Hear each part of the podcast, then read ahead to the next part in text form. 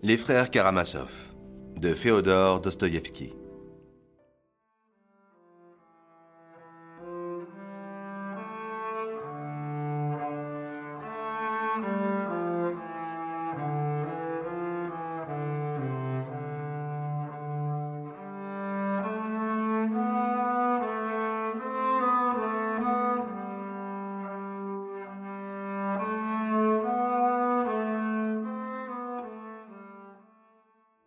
« 55 ans, marié deux fois, Fiodor Pavlovitch Karamazov est le père de trois fils, Dmitri, Ivan et Alexeï, et le père illégitime de Smerdiakov, dont il fait son domestique.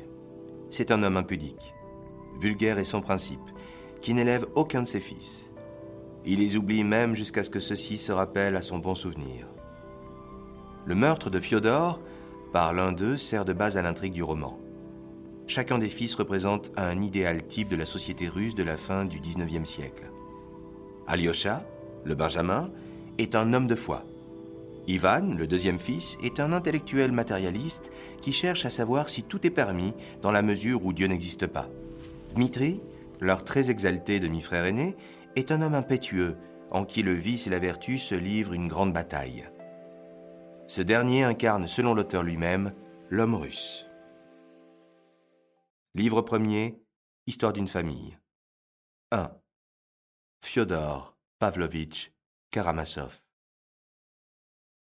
Alexeï Fiodorovitch Karamazov était le troisième fils d'un propriétaire foncier de notre district, Fiodor Pavlovitch, dont la mort tragique, survenue il y a 13 ans, fit beaucoup de bruit en son temps et n'est point encore oubliée. J'en parlerai plus loin, et me bornerai pour l'instant à dire quelques mots de ce propriétaire, comme on l'appelait, bien qu'il n'eût presque jamais habité sa propriété.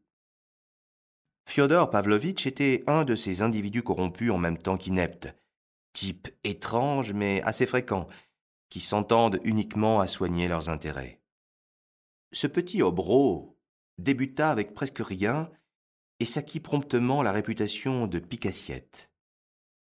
Mais à sa mort, il possédait quelque 100 000 roubles d'argent liquide. Cela ne l'empêcha pas d'être, sa vie durant, un des pires extravagants de notre district. Je dis extravagant et non point imbécile, car les gens de cette sorte sont pour la plupart intelligents et rusés. Il s'agit là d'une ineptie spécifique, nationale. Il fut marié deux fois et eut trois fils. L'aîné, Dmitri, du premier lit, et les deux autres, Ivan et Alexeï, du second. Sa première femme appartenait à une famille noble, les Miusov, propriétaires assez riches du même district. Comme une jeune fille bien dotée, jolie, de plus vive, éveillée, spirituelle, telle qu'on en trouve beaucoup parmi nos contemporaines, avait-elle pu épouser pareil et cervelé, comme on appelait ce triste personnage? Je crois inutile de l'expliquer trop longuement. J'ai connu une jeune personne, de l'avant-dernière génération romantique, qui, après plusieurs années d'un amour mystérieux pour un monsieur qu'elle pouvait épouser en tout repos, finit par se forger des obstacles insurmontables à cette union. Par une nuit d'orage, elle se précipita du haut d'une falaise dans une rivière rapide et profonde et périt victime de son imagination uniquement pour ressembler à l'Ophélie de Shakespeare.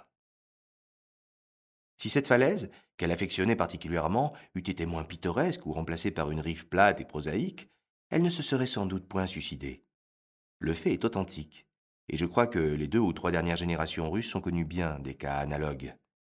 Pareillement, la décision que prit Adélaïde Miousov fut sans doute l'écho d'influences étrangères, l'exaspération d'une âme captive. Elle voulait peut-être affirmer son indépendance, protester contre les conventions sociales, contre le despotisme de sa famille. Son imagination complaisante lui dépeignit, pour un court moment, Fiodor Pavlovitch, malgré sa réputation de pique-assiette, comme un des personnages les plus hardis et les plus malicieux de cette époque en voie d'amélioration, alors qu'il était, en tout et pour tout, un méchant bouffon.